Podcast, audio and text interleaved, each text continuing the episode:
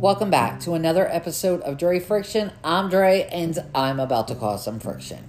It's been a while since my last episode, and while I haven't uploaded anything new in a bit, I have been working on something big.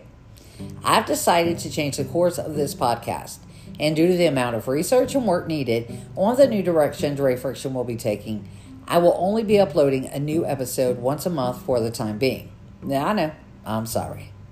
As far as the new direction, well, I'm going to be taking you guys into the heart of evil, touching on the stuff the news and church won't even cover. Evil exists, and I will be outing everything. All that dirty laundry right here on Dre Friction. Having this podcast gives me an opportunity to expose, bring to light, if you will, those very things most would rather continue pretending do not exist. But it's happening, and it's time we wake the freak up. Because what happens when it touches home? What happens when it becomes your reality? Hard to look the other way then.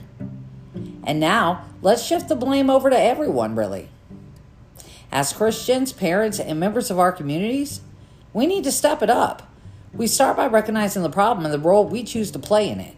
We've all had a hand in it. Every evil act you witness and turn a blind eye to because you don't want to start a pot makes you part of the problem. I'll tell you this though, Dre's about to stir it up. Preachers, police, priests, doctors, and the rest of you shady bastards who exploit and take advantage of your position and the innocent, Dre will find you and call you by name right here. I don't care who you are. I'll not be intimidated by you or a title you are unworthy of holding.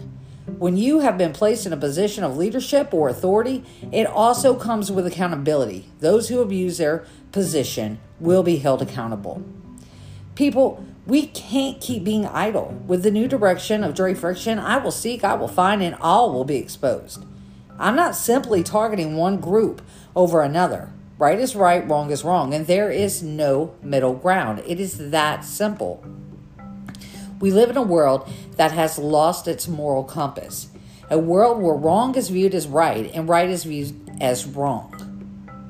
And well, woe to the person who actually speaks out, the one who dares to speak truth. Because that person, that needle in the haystack's life, will forever be altered for having the capability of being able to see and speak what no one else can or will.